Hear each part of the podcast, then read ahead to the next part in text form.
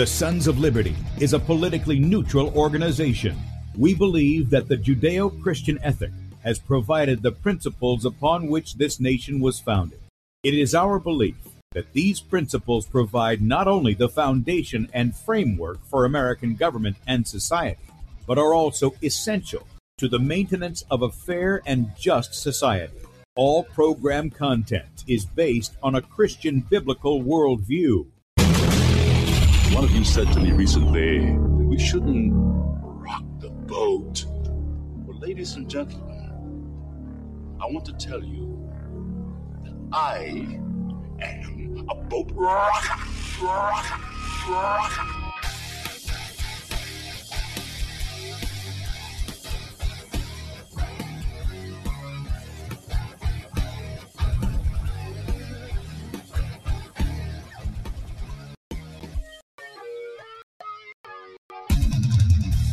Good day, America. Welcome, Christians, conservatives, constitutionalists, liberals, libertarians, communists, Islamists, LGBTQ, RSTV, WXYZ people.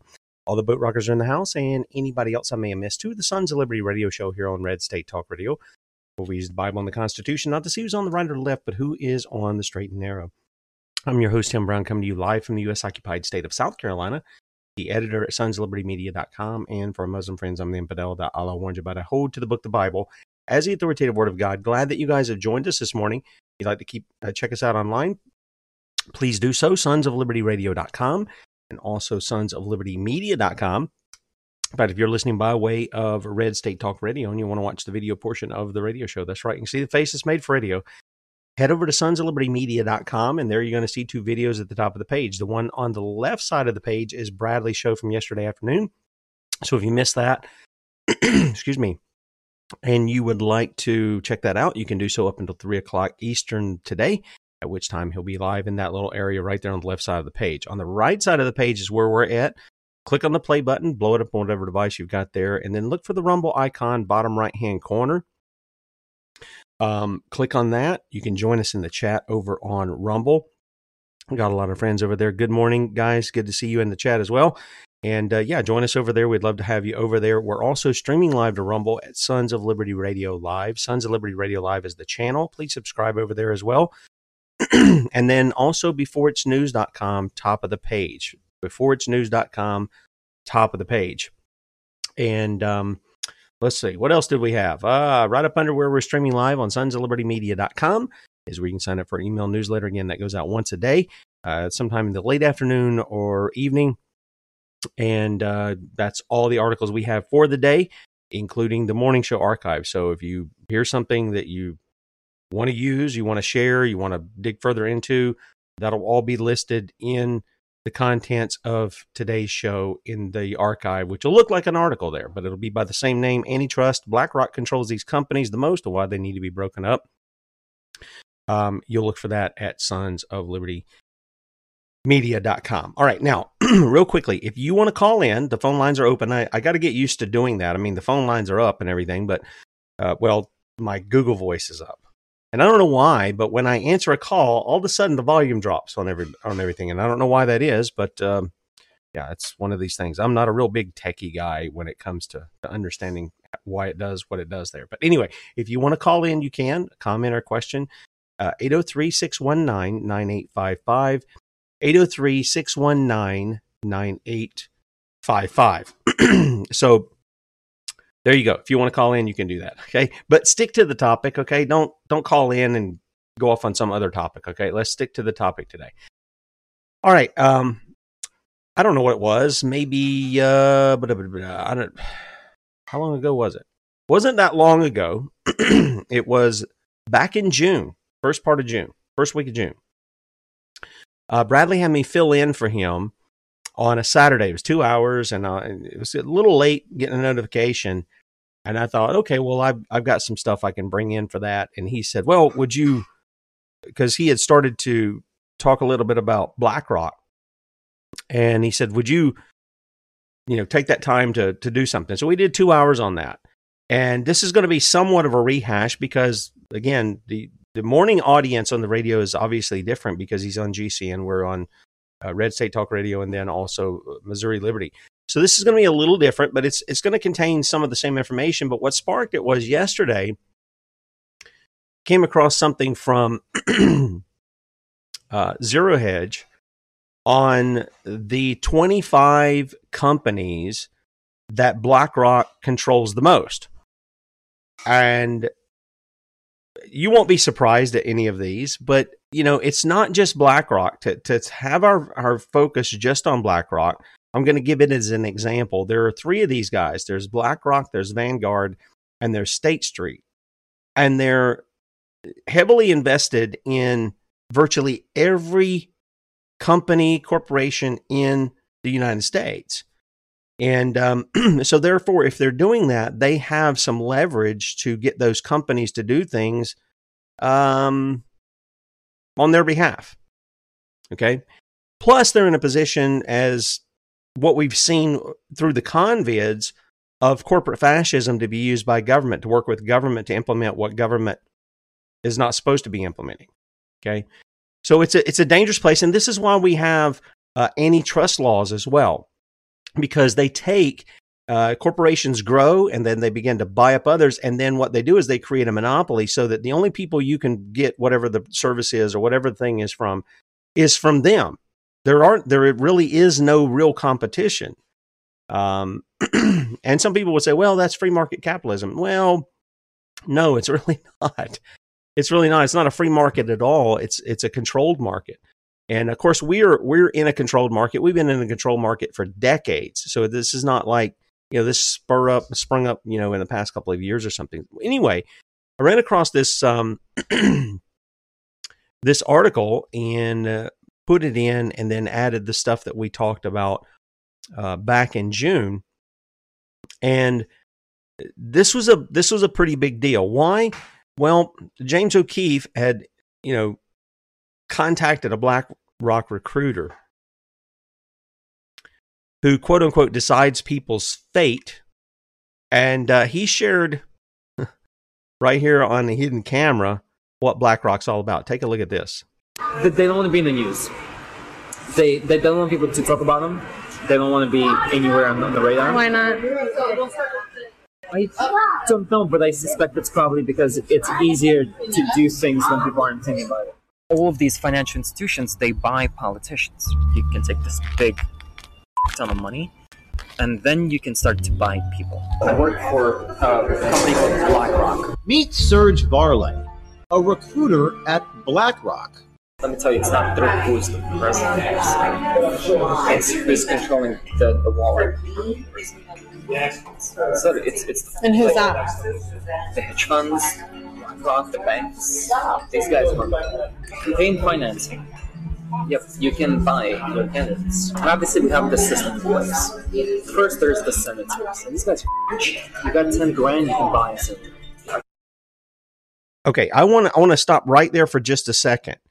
Um, this is did you hear what he's talking about? The hedge funds, BlackRock, these other groups, they're the ones controlling quote unquote the president uh, because they're controlling his wallet. Well, hang on. It also applies to senators and representatives too, governors and the like. And I want to tell you something. If you don't understand the issue of usury, this whole system is based off of false weights and measurements, which God calls an abomination. And then, second of all, is the issue of usury because hedge funds, Wall Street, interest you get when you go and put your money in the bank in a CD or any of this stuff. Listen, that stuff's forbidden in the scripture. It's forbidden. And yet, what unless unless you're going to do it with a foreigner. You can do it with a foreigner, you can charge usury for a foreigner. But that whole system is forbidden. And this is what these guys are doing and this is what it leads to. I mean, just keep that in mind as you listen to what this guy is saying. I'll give you 500k right now. No questions asked. Yeah. I'm gonna do this. We're done. Does like everybody do that? Does BlackRock do that? It doesn't matter who wins. You're still gonna. They're, they're my pocket at this point. Here's Serge Varlay on how good war is for BlackRock's business. Do you have any um, thoughts on the Ukraine-Russia war? Yeah, I mean, I, I do have thoughts. What, what are they? Ukraine is good for business. You, know, right? I'll, give an example. Russia, Russia blows up Ukraine's grain silos. Price of wheat's gonna go mad up. Ukrainian e- economy is tied very largely to the wheat market, global wheat market. Prices of bread, of you know, it, literally everything is it goes up and down. This is fantastic if you're trading. Volatility creates opportunity to make profit. War is real f***ing good for, for, for business. It's exciting when goes wrong, right?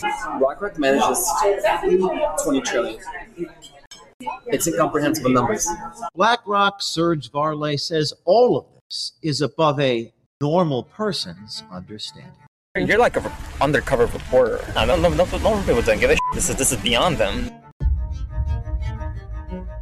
The whole thing of like domination from a concept is it's, it's so interesting.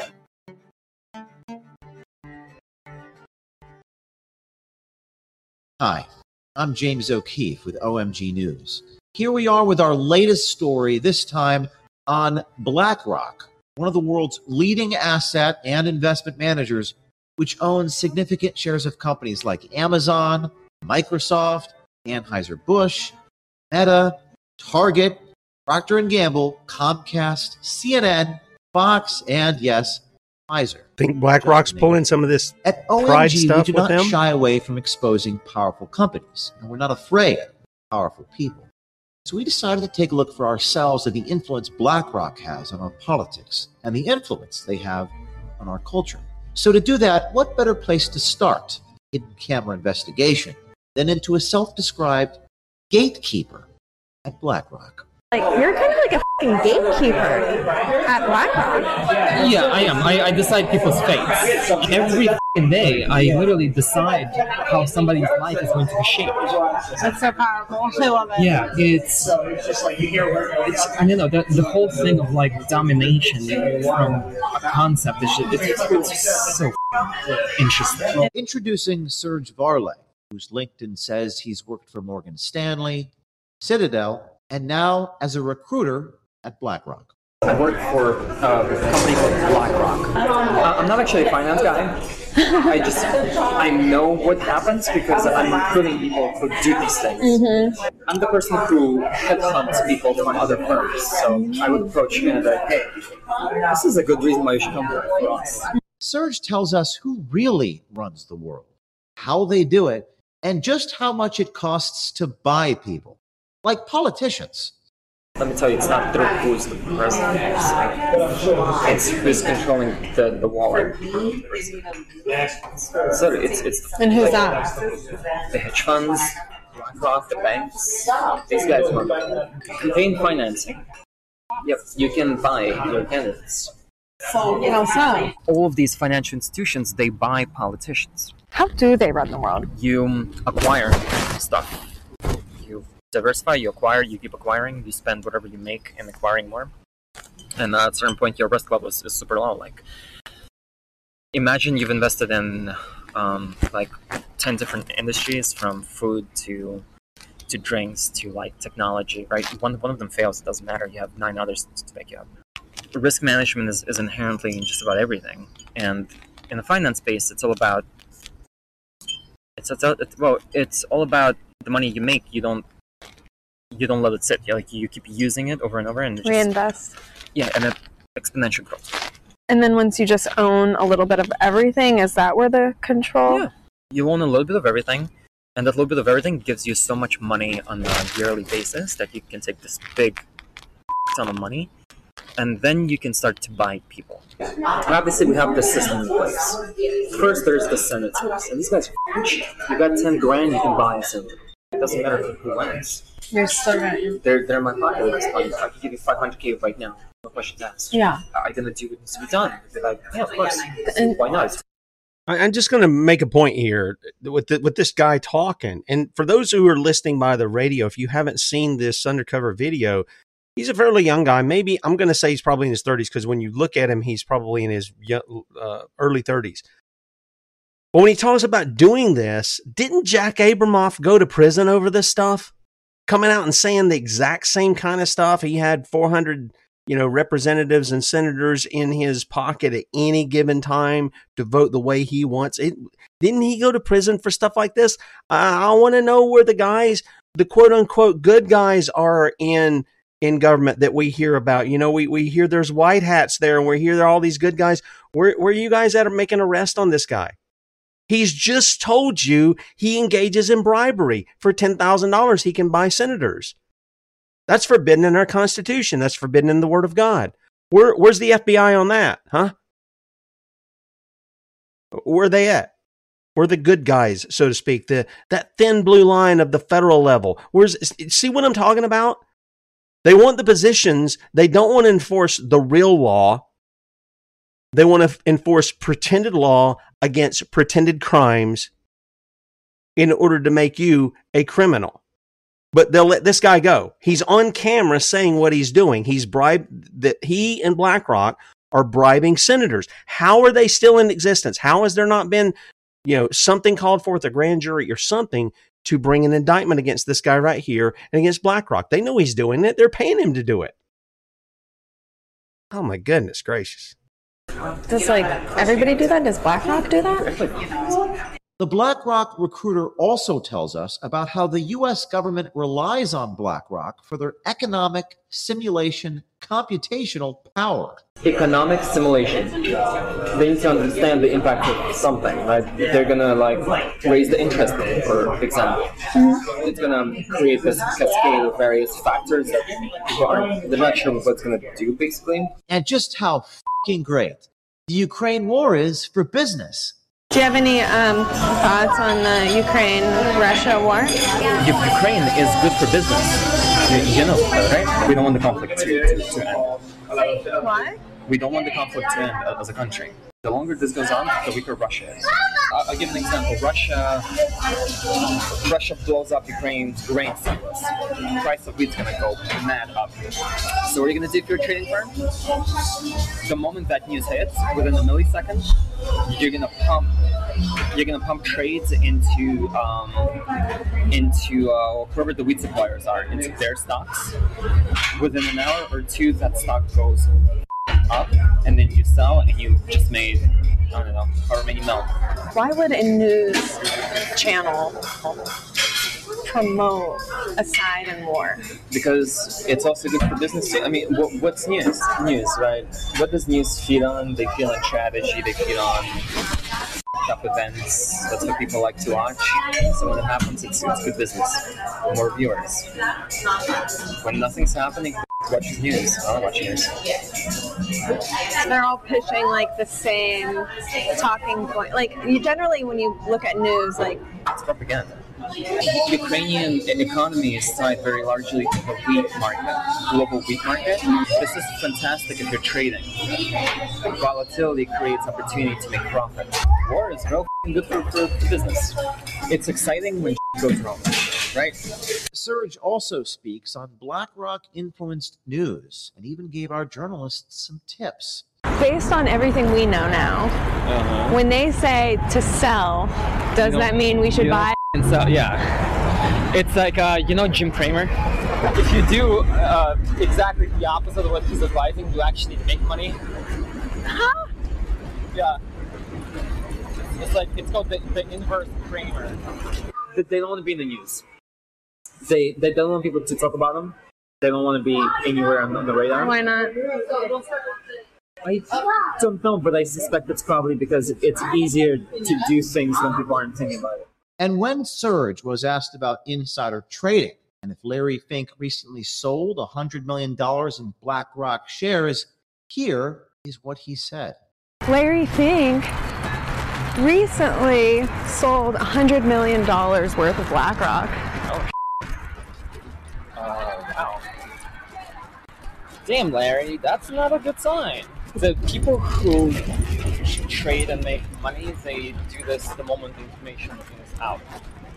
And that info is typically typically disseminated at private levels first before it hits the, the Mhm. mainstream. If you want to invest smart, there's a tracker that tracks all politicians and where they have their stocks. Preemptively, if the stock price, if we think the stock price is going to tank, we're gonna f***ing sell so that so that we, we sell it high, it tanks, and we buy back. And we made, well, we didn't make, but we preserved, preserved, I don't a few mil. But perhaps the most remarkable, profound comment by the BlackRock recruiter is the suggestion that nobody is going to care about what he is saying here or confessing here. Because as he says, quote, normal people don't give a shit. You're like an undercover reporter. Really? No, no, don't normal people worry about this stuff? No, no, no, no, normal people don't give a shit. This is, this is beyond them. That these types of questions my reporter asked are beyond all of you. The answer is something that you, the people, consumers, the shareholders, couldn't possibly understand. It's been said that it's easier to fool a man than to convince him he's been fooled. There is no question that many Americans are still asleep who may not want to wake up from their necessary illusions. But we hope and believe by showing these tapes of this BlackRock gatekeeper speaking so plainly on so many topics that not only we wake up people, but also inspire others to come forward on institutions like BlackRock. Oh, and this is just part one. Okay, that's just part one. All right, so there's more to come that they have, you know, and I I'm going to tell you I have some questions about O'Keefe with certain things that I've heard that he's been presented with, and he won't he won't report on it, and then other things he will. But nevertheless, the report's a good report. And the point is, is here's a guy. Uh, you know, the question was asked, why why arrest this guy, small fish? Well, you arrest him because he's violating the law. That's the point. See, that mentality that says, well, they're just small fish, and I've heard this all before. This was the same thing we dealt with Donald Trump. We know the big fish, we, we see them out there, we see them doing what they're doing. And Donald Trump was gathering in little fish in, in the pedophile stings. They're no name people for a large measure. You do it you you bring justice on everybody. It doesn't matter if there's one doesn't matter if there's three or ten but the fact that this guy's coming out and explaining what they do and how they do it and you're right some people were saying surprised the guy's breathing. That's exactly right. Well here's the point. You not only do you not only deal with him you deal with those who have employed him this is why it blows my mind that you know Bayer and others are still in existence after World War II, funding and helping our enemies. See, they won't deal with the big fish either. But it needs to be. And people need to understand that when they're investing in these companies, and this is what they're investing in. And there, again, it goes back to the whole idea of usury and deception and fraud. I mean, let's be honest about what Wall Street really is. You know, it used to be an issue years ago where you looked at is a company making a good product? Are they do they have a good um, testimony? Uh, you know, in the community, so to speak. Uh, do they treat their workers fair? Um, are they advancing in their whatever technology they're they're doing and, and things of this nature? And is there are they not cooking their books? Are they really producing a profit whereby it's okay to invest in that company? That's what it used to be. Now the whole thing swings on what the news is. And if the news sounds bad, people go and they sell their stocks because they're not of this mindset that this guy is. This guy has the mindset of investor. You go in and you put your money in, you let it jump up real fast, you sell it, and then when it drops back down, you buy it again. You make your money and then you buy it again. You get prepared for the other, and that's how they use the the. And you can go to classes. You can pay five, six, ten thousand. I don't know what it what it is, but I went to one class that was free, and the guy explained how they were doing it. And he says, "We'll put you through this ten day course or whatever. It's going to cost you five thousand dollars, and you can look up this stuff and you can do it yourself." Well, I wasn't paying that kind of money, but this was a long time ago. But I understand how they're doing it. They're doing it through the manipulation of the media and what they're reporting. So, with that said, you saw this, uh, those of you watching on the video platforms, you saw this particular, uh, I don't want to call it a meme, it's a, like an illustration here of their equity holdings. And for instance, Apple is their number one. Okay. Uh, uh almost $171 billion. And uh, they also have Uh, Apple is one of the world's most profitable companies. In 41 of the last 50 quarters, it has reported a real, a real, uh, excuse me, a net profit margin of over 20%. It states that BlackRock is the world's largest asset manager with over uh, nine trillion in asset management. I mean, I, I, it's it's incredible to me. Microsoft is number two for them. In fact, this was the list that was provided uh, in terms of the value of holdings that BlackRock has over these companies. These are the top 25 that they do. There's much more than this, but these, these are the top 25. Let me give you the names and the uh, and the value of holdings they have. Apple 171 billion, Microsoft 155 billion, Amazon 63 billion, Nvidia you know there that my understanding is that's a big issue of the technology coming out of Taiwan. That's why there's that's why there's this little scuffle that's going on with China really wanting to flex their muscles over there with Taiwan. 51 billion. Google class A and class C 44 billion and 38 billion. Tesla 37 billion. Mm, oh, that's an interesting connection too, isn't it? United Health Group 35 billion. Meta that's Facebook 32 billion.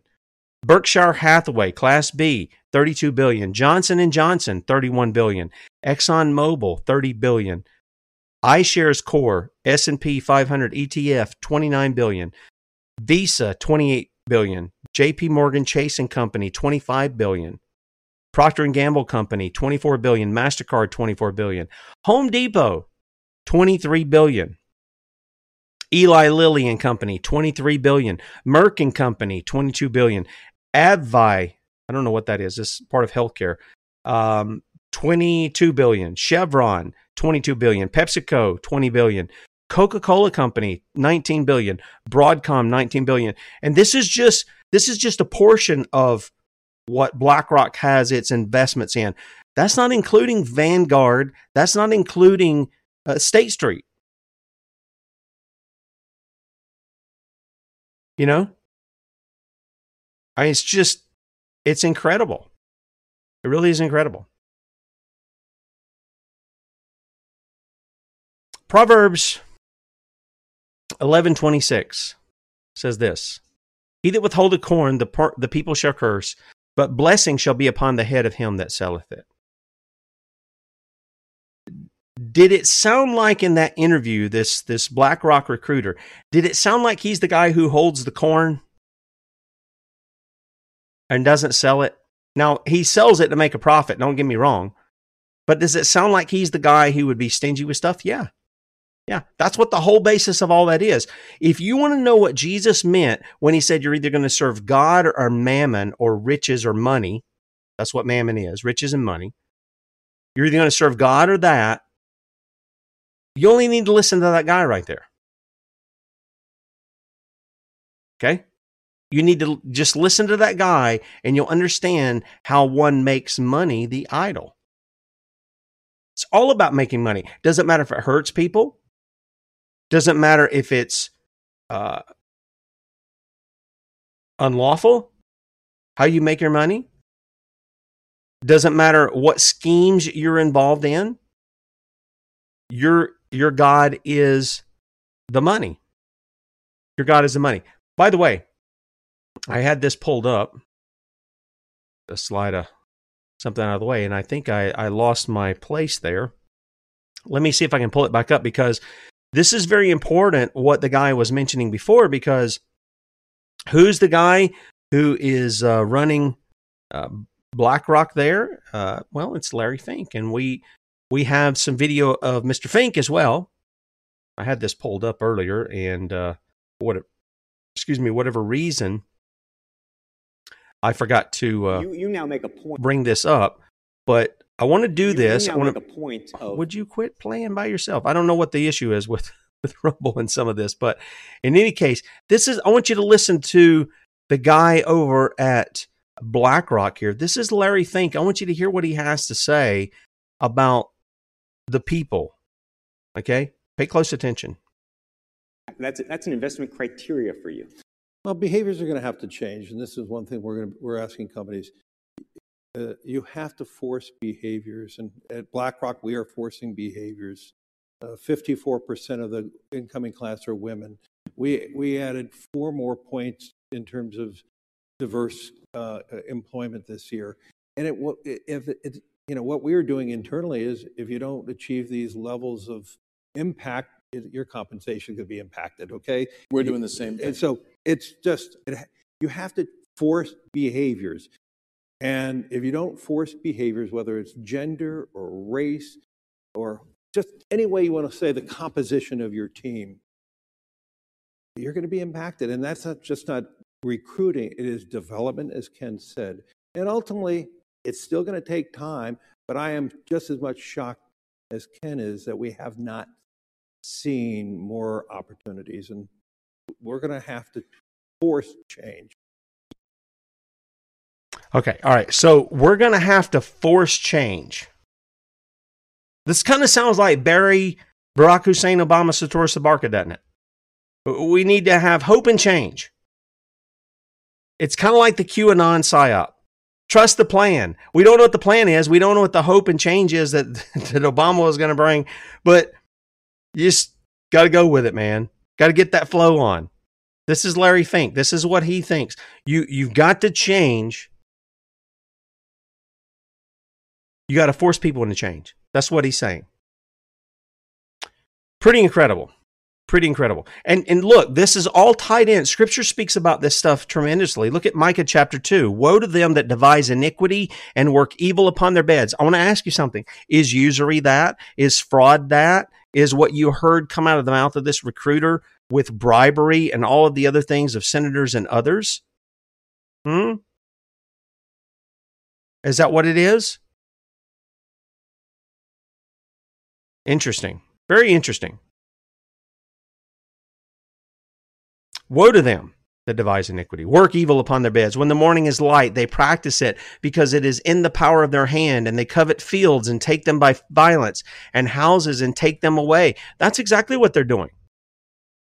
Oh, yeah, there's some banks and financial institutions uh, that BlackRock has money in that they control as well. I read to you JP Morgan, but there's some other ones that are in there as well.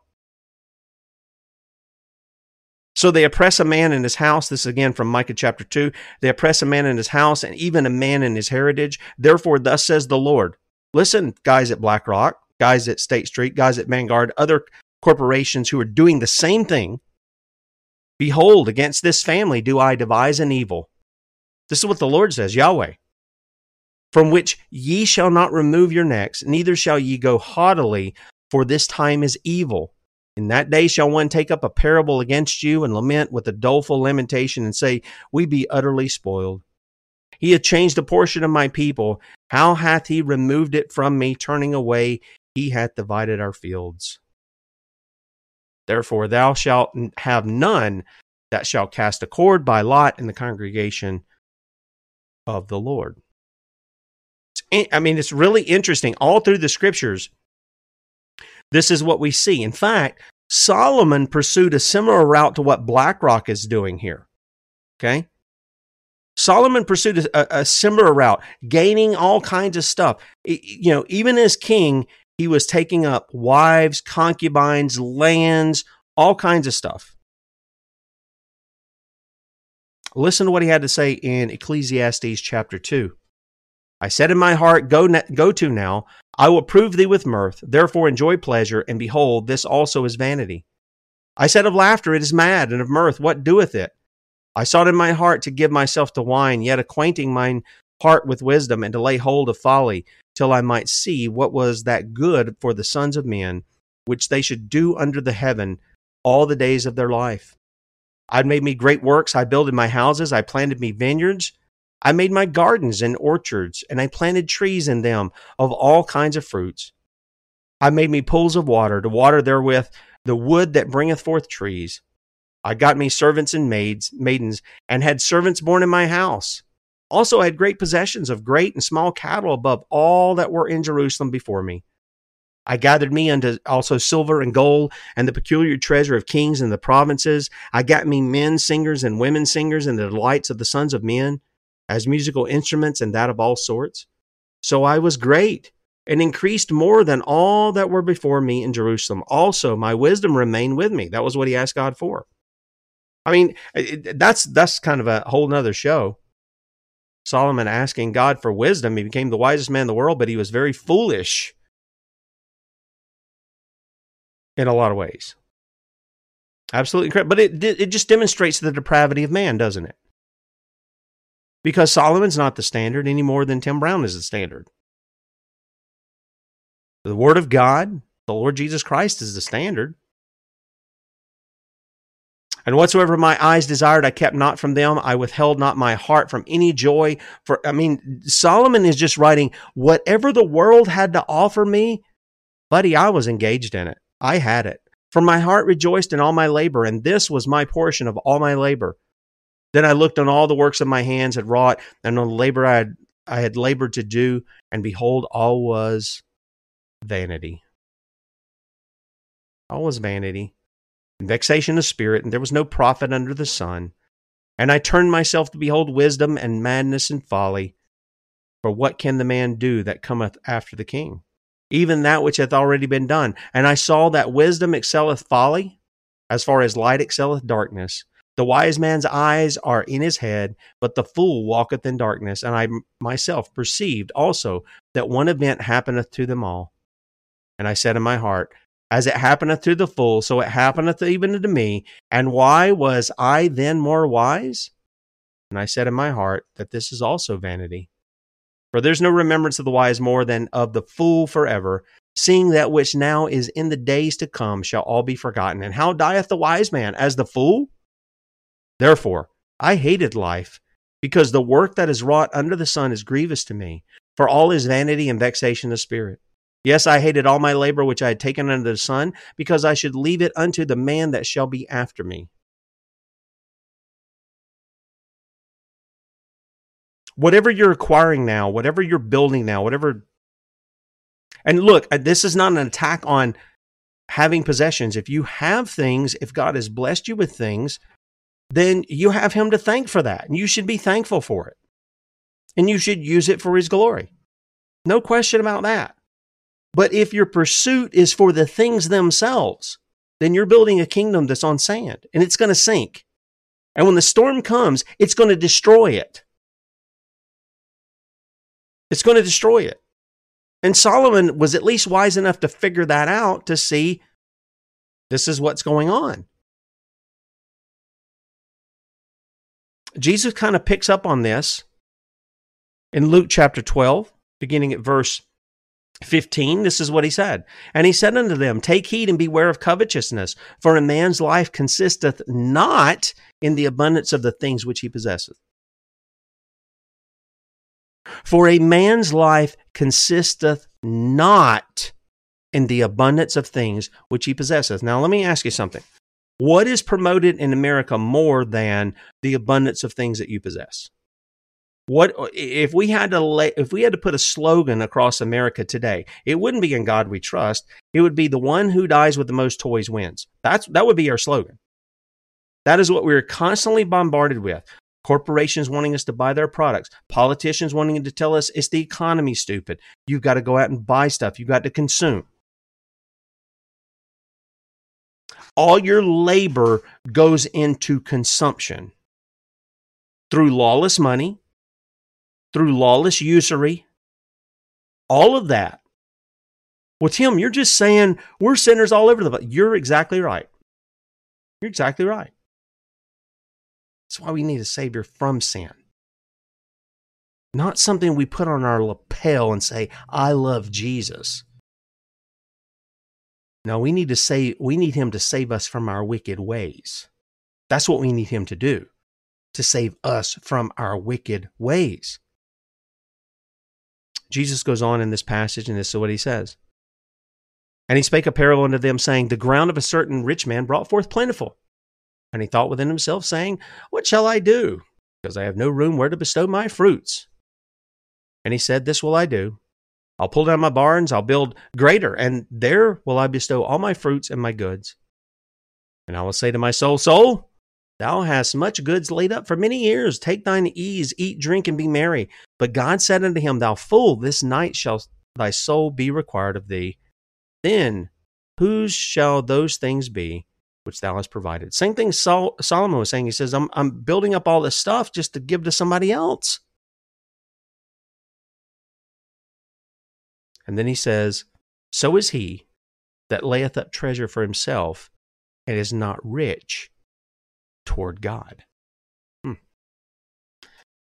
Well, this sounds exactly like what BlackRock is doing. In fact, let me just show you this real quickly. BlackRock is a part of the World Economic Forum. Mm-hmm. This is from the World Economic Forum website. BlackRock is a global leader in investment management, risk management, and advisory services for institutional and re- retail clients. BlackRock helps clients around the world meet their goals and overcome challenges with a range of products that include separate accounts, mutual funds, iShares, blah, blah, blah, blah. Okay? State Street's in it too, in the World Economic Forum. Vanguard. Uh, they're obviously joining in here in collaboration with the World Economic Forum as well. I showed you guys this uh, before. Strategic partners. I mean, they're listed under this. Um, Vanguard's not listed under it, but uh, State Street is. And then so is uh, BlackRock. I believe they're up here, the top. Yep, BlackRock's up here in the top. And then you have this partnering with Vanguard against uh, partnering against corporate initiative. And uh, I'm going to have the other show that I did on this that which had a whole lot more than I'm going to be able to cram into this hour in, so you guys can check it out if you want to if you want to do that. But there's all kinds of memes that are set up. This gives you kind of an issue or a picture of some of the companies that BlackRock own or not owns, but they're heavily invested in anything from Netflix to Pfizer to CNN to Fox News to Time Warner Cable, Honeywell, Raytheon, Boeing, Moderna, AstraZeneca, Activision, DuPont. I'm just giving you some that I didn't give before. Uber, um, Dow, Fidelity, Verizon, Walmart, PayPal. I mean, there's Walt Disney. There's a, there's a lot of these companies that they're invested in. And look, if you've got a 401k, if you've got any of this kind of stuff, this is what you're doing. They call it investing, but really what's happening is they're using that money in a scheme of either fraud or even criminal activity, uh, more criminal activity other than fraud. Fraud is a crime as well. Uh, that you just heard this guy from BlackRock say. Now, I want to ask Christians, how do you knowing this stuff and knowing what the Bible says about the riches and about uh, usury and all of this other, how do you engage in that? I'm just kind of curious as to how you justify doing that once you know. Maybe you didn't know before. I can understand that. We we're constantly learning things. I understand it. Um, but how how do you continue to engage in that when that's going on? And so what does what does BlackRock do? Well, I mean they're they're the ones you know, behind a lot of these companies who are pushing the whole Pride Month, the trans delusional stuff. It's a lot of their companies that are doing that. Listen to what this guy has to say as well. He's also from former BlackRock guy. Check it out. The global debt uh, bubble is at is at its peak, and um, it's becoming apparent, uh, given what's going on across the globe, that um, we're at the end. And due to that fact, um, we're going to see um, lots of crazy things in the financial markets. I think uh, we're going to see um, the credit markets become unhinged, the equity markets become unhinged. Um, you know, the Fed got a reprieve from COVID when they were able to, you know, the cover of COVID print 65% more money um, to keep this thing afloat. But we're at the end end days here, and um, a lot of what you're seeing in the response from global governments is what I believe is um, setting up a system to, um, you know, under the guise of medical tyranny, to uh, prevent uh, the riots that are going to ensue once this thing all unwinds. That's my personal belief, and I, I watch what people do, know what they say. Hmm. Hmm. See, there's a bigger agenda afoot here. There's a much bigger agenda, and that's going to be the control of the people once, once all of it comes down because they are going to tear it down. This is why they're starting phase one this month of the CBDCs, the central bank digital currencies. They're getting it in place. I don't think they're fully ready for that yet. I don't think they've got all their little ducks in a row. In fact, I think they've showed us their hand way too early, at least for the people in the states. Now, the question then is this, and it's a frightening it's a frightening thing to think about. I hear a lot of men come in with a lot of testosterone, keyboard warriors. They get on this, that, and the other, and they talk about how tough they're going to be when it really comes down, but they're not taking a stand now. They're not going when they're hitting bullets and guns being used. There's, they're not going when, you know, their their their food supply is cut off. They're not going now and trying to deal with it. Nope, they're not doing that. They're just saying, "Oh, how bad it is. Oh, how how powerful the devil is." Not how powerful Christ is. Christ's the one who said he has all authority in heaven and on earth. But they'll talk a good game about that. These guys know what they're trying to do. And if God would not take, not take the heart of the people of the United States, which it seems like the people are just in large measure asleep at what's going on and doing something about it. But it, when I talk about taking the heart, go back to where the people of Israel came out of Egypt and they destroyed Jericho. We read about this the other day. And what happened? But they go they go on a little further. We read about this yesterday with uh, Achan and his family because he did what the Lord told him not to do. And as they come up into the area there in uh, uh, they they come up and they spy out the area. They send the spies in, and they come into the house of Rahab, the harlot. And she says, The hearts of the men have melted in them because of what the Lord has done. Pretty, pretty incredible. Pretty incredible. I want to play this video and I want to, I want to finish out with uh, one last passage of scripture here. This again is um, this is from Rebel News, and they ask, "What is BlackRock doing at the WEF summit?" Check it out. In 2020, we saw an extraordinary shift in how investors invested across every industry. You see a widening gap between the best performing companies in industry and the worst performing companies in industry. Okay. Well, the door was open. Well, I want to understand what BlackRock's doing. I mean, you got your big black vehicles here. Larry Fink's on the board. So, what are you guys here to do? Patrick, can someone? I can't get an answer. Are you running away? Ezra Levant here in Davos, Switzerland. The whole town is being transformed into a kind of Disneyland for billionaires and oligarchs. There are pop up stores or pavilions. Behind me is the one for BlackRock. BlackRock normally doesn't have this building here. It's just a temporary design. BlackRock, if you don't know, is an enormous hedge fund. They have over 10 trillion with a T dollars worth of assets under management. They're enormous. They've got both sides covered. They're into war, investments in Lockheed Martin and General Dynamics, and investments in peace afterwards to rebuild the country once it's been leveled. Their CEO, Larry Fink, is on the board of trustees of the World Economic Forum. So you can bet that the policies promulgated by the secretive conclave here in Davos do whatever is best for BlackRock's shareholders. And Larry Fink himself is a bit of an ideologue. You'd think a billionaire like him would be a turbo capitalist, but BlackRock is actually a major proponent of cultural Marxism.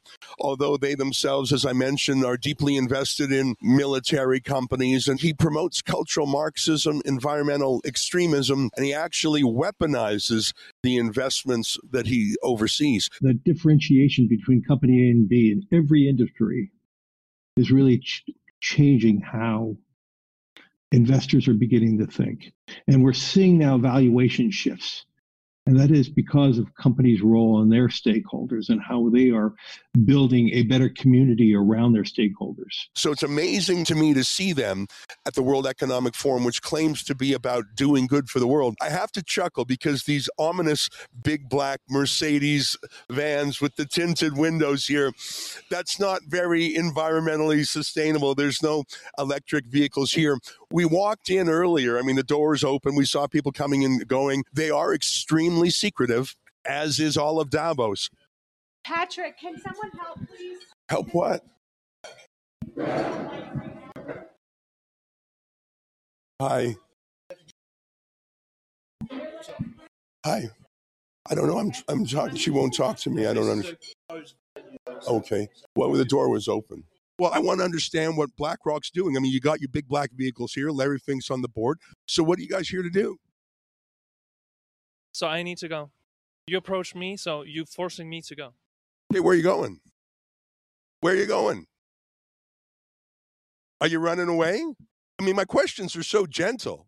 They will put on a prepared presentation for you, but they won't answer any questions like why should billionaires and oligarchs be developing policy, foreign policy, domestic policy, environmental policy, social policy in secretive clubby meetings in Switzerland in some ski resort? Who gave them a seat at the table? And when they talk about global citizenship, who died and made Larry Fink the king? He's just a money manager. Since when did we elect him to write policies under which we all have to live? Yeah, we didn't. We didn't. That's part of. There's a little bit more there, but he's just kind of going on a little bit about that. What I want to do is I want to go over here the passage we went over this weekend. It's out of First Kings chapter 21, and you get ultimately where all this goes. And if any of you guys have listened, there are some videos that expose banksters. I don't call them bankers. I call them the banksters. Uh, some years back, and these guys were just vicious in what they would say. I mean, they were talking about literally killing people uh, to acquire what they wanted to acquire. And have have no doubt that I don't doubt that that that some of this goes on with what we've got here. In fact, it makes me wonder who knew what. Remember when all those hedge funds managers and all these guys who were in the big corporate world started jumping out of buildings and all that stuff, and we had like I don't know a hundred of them or. I don't know how many it was in a very short amount of time that died. This is what this reminds me of. First Kings chapter 21, it came to pass after these things that Naboth the Jezreelite had a vineyard, which was in Jezreel, hard by the palace of Ahab, king of Samaria. And Ahab spake unto Naboth, saying, Give me the vineyard, that I may have it for a garden of herbs, because it is near unto my house. That's what that's what the kingship will do to you. And I will give thee for it a better vineyard than it. Well, if you got a better vineyard than it, why don't you just use that one, dude? Or if it seem good to thee, I will give thee the worth of it in money. And Naboth said to Ahab, The Lord forbid it me that I should give the inheritance of my fathers unto thee. I'm going to tell you something about land. That is an inheritance to you. Don't be so trivial to get rid of it. And you go back in the Old Testament, you can see how God said they're not to do that. And Ahab came into his house heavy and displeased because of the word which Naboth the Jezreelite had spoken to him. For he had said, I will not give thee the inheritance of my fathers. And he laid him down upon his bed and turned his face, uh, turned away his face, and would not and would eat no bread. But Jezebel, his wife, came to him and said unto him, Why is thy spirit so sad that thou eatest no bread? He said unto her, Because I spake unto Naboth the Jezreelite, and said unto him, Give me thy vineyard for money, or else, if it please thee, I will give thee another vineyard for it. And he answered, I will not give thee my vineyard. And Jezebel his wife said unto him, Dost thou not govern the kingdom of Israel? Aren't you the king? Isn't it good to be the king? The old line from um, Mel Brooks. Isn't it good to be the king? Come on, man, get up. Rise and eat bread, and let thine heart be merry. I will give thee the vineyard of Naboth the Jezreelite. So she wrote letters to A- in Ahab's name and sealed them with his seal and sent the letters unto the elders and to the nobles that were in his city dwelling with Naboth. And she wrote in the letters saying, Proclaim a fast and set Naboth on high among the people and set two men, sons of Belial, before him to bear witness against him, saying, Thou dost thou didst blaspheme God and the king, and then carry him out and stone him that he may die. And the men of his city, even the elders and the nobles who were the inhabitants of the city, did as Jezebel had said unto them, and as it was written in the letters which she had sent unto them. They proclaimed a fast and set Naboth on high among the people. And there came in two men, children of Belial, and sat before him. And the men of Belial witnessed against him, even against Naboth in the presence of the people, saying, Naboth did blaspheme God and the king. Then they carried him forth out of the city and stoned him with stones that he died. Then say, then they sent to Jezebel, saying, Naboth is stoned and dead. And it came to pass when Jezebel heard that Naboth was stoned and dead, that Jezebel said to Ahab, Arise, take possession of the vineyard of Naboth the Jezreelite, which he refused to give thee for money. And Naboth is not alive, but dead. And it came to pass when Ahab heard that Naboth was dead, that Ahab rose up to go down to the vineyard of Naboth, the Jezreelite, to take possession of it. I'm going to continue on just a few minutes. I want to make one more point here after I finish this passage. You're going to catch that, sons of libertymedia.com, beforeitsnews.com, and Bradley will be with you at 3 p.m. Eastern, sons of libertymedia.com. We'll see you in the morning, Lord willing, 6 a.m. Adios.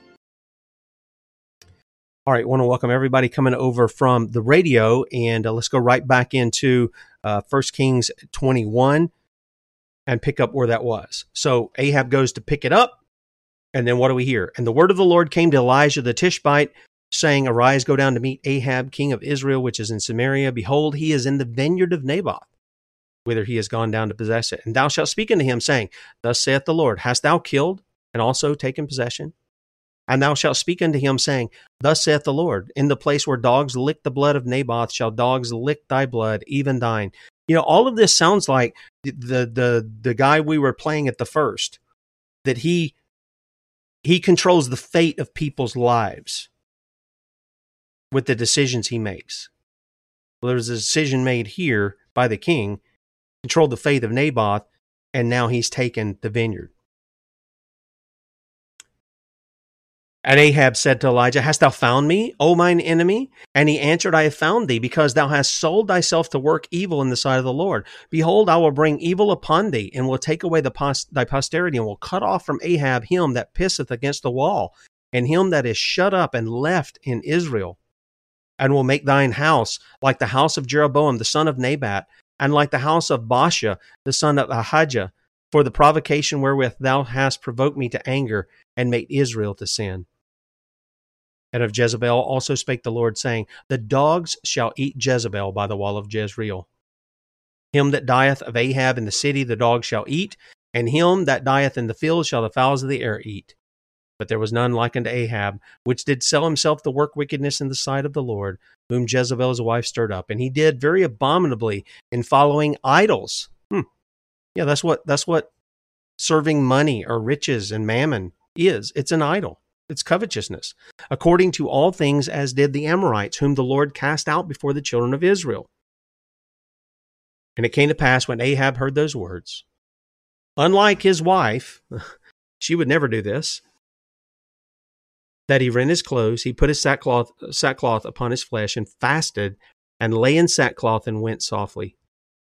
And the word of the Lord came to Elijah the Tishbite, saying, Seest thou how Ahab humbled himself before me? Because he humbled himself before me, I will not bring the evil in his days, but in his son's days will I bring the evil upon his house. Well, I see no humbling that's going on with BlackRock, with State Street, with I don't see any humbling with the with the people in government who are having their wallets controlled, as the young man said at the first. And yet, there are antitrust laws against what they're doing. Let me give you these real quick, and we're going to close out the show. This comes from the FTC.gov uh, website.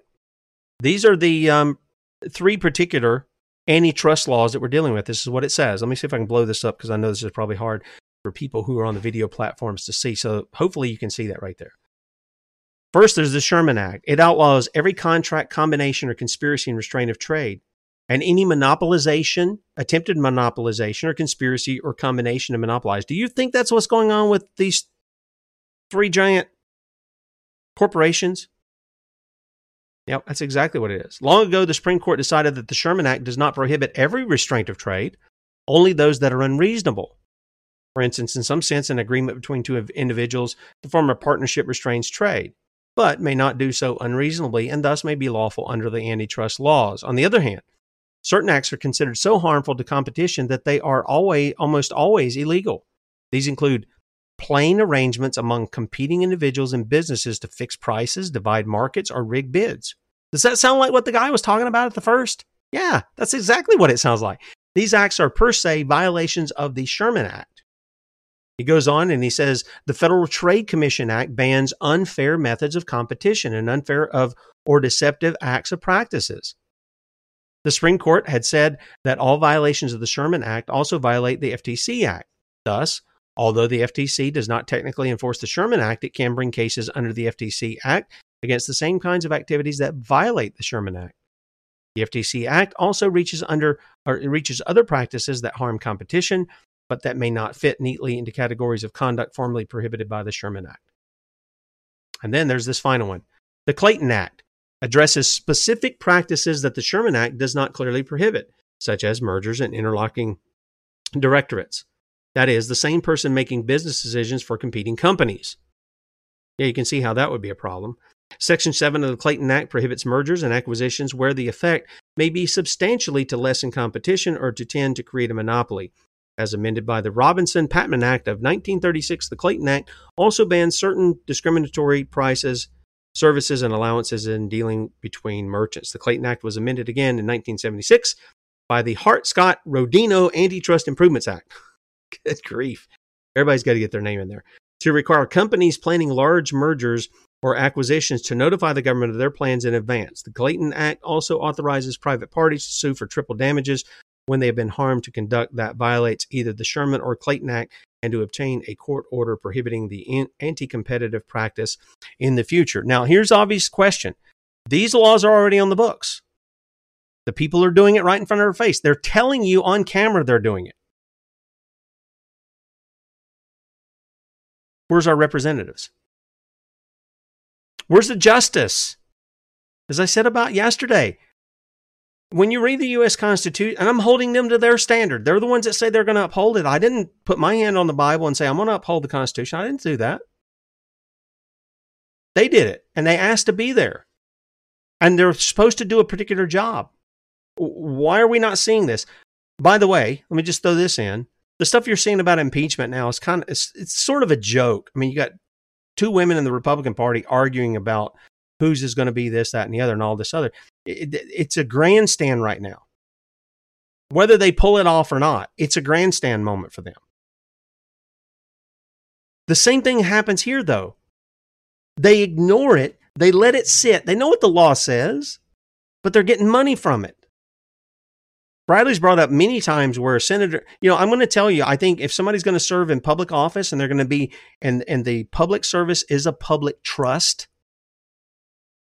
then what we ought to require of them is look, during your time serving in office, you cannot be in these investment things. You can't be in a thing where you're where you're getting uh, you know either insider trading or any kind of benefit from trading. You're gonna if you want to if you want to serve the people, you're going to serve the people. You're not to serve. You're not to have anything open to you to where you can serve corporations or other entities. You're just not to. We're not going to allow that. If you're going to work for us, and that's what they're supposed to do is work for us. But it's clear that we've seen, at least at the beginning of the show, you can buy senators for ten grand and this isn't the only guy I said. I, I, mentioned Jack Abramoff. He's he's one of the guys. He said, you know, 400 representatives and senators in his pocket anytime that he wanted them to vote a certain way. Well, Jesus warned against this kind of stuff. Matthew chapter 6, and we'll close out. Verse 19 Lay not up for yourselves treasures upon earth, where moth and rust doth corrupt, and where thieves break through and steal. But lay up for yourselves treasures in heaven, where neither moth nor rust doth corrupt, and where thieves do not break through nor steal. For where your treasure is, there will your heart be also. Is your heart set upon things above, or is it set upon things beneath, the things of the earth. If it's set up to do this, and look, just because you don't have a lot of stuff doesn't mean you don't have the same mindset. There's a lot of poor people who are very covetous. Okay. And there's a lot, there's some rich people who are not like this. They have their treasure set up in heaven. We read about some of them in the scripture. But they have their heart set up upon heaven. That's where they're putting their treasures, even though they may have treasures here on earth that they're going to leave to somebody else. Their hearts are set in heaven. The question is are you serving riches or are you serving the Lord? That's what you have to answer. I, I can't answer it for you. And I have to ask myself that. So any question that's asked or statement that's said of you, is coming right back to me. The preacher gets preached at too by his own mouth. I hope God has set our, our sights that way. And I, I tell you, we're going to have to make a push to try to break this up. I don't know if you guys remember when the when um, Ma Bell, that's what we used to call her. AT, was it? Was it AT and T then? Yeah, I think it was AT and T then. And they had all the bells, right? And they broke them up throughout the country. Now they've all basically come back together again. It's, isn't that interesting how that is? They they never worked to do those other things. Anyway, keep that in mind. That's what needs to to happen here because the more these these do, uh, the more uh, power they grab by their investments in here, the more they're going to control those companies, and the more those companies are going to start to control their employees, which some of you work for different companies that end up being owned by these guys or in, at least heavily invested in. So keep that in mind. Again, Bradley be with you at 3 p.m. Eastern, 2 p.m. Central, liberty And then we'll see you back here in the morning, 6 a.m. Lord willing, talk to you then. See you.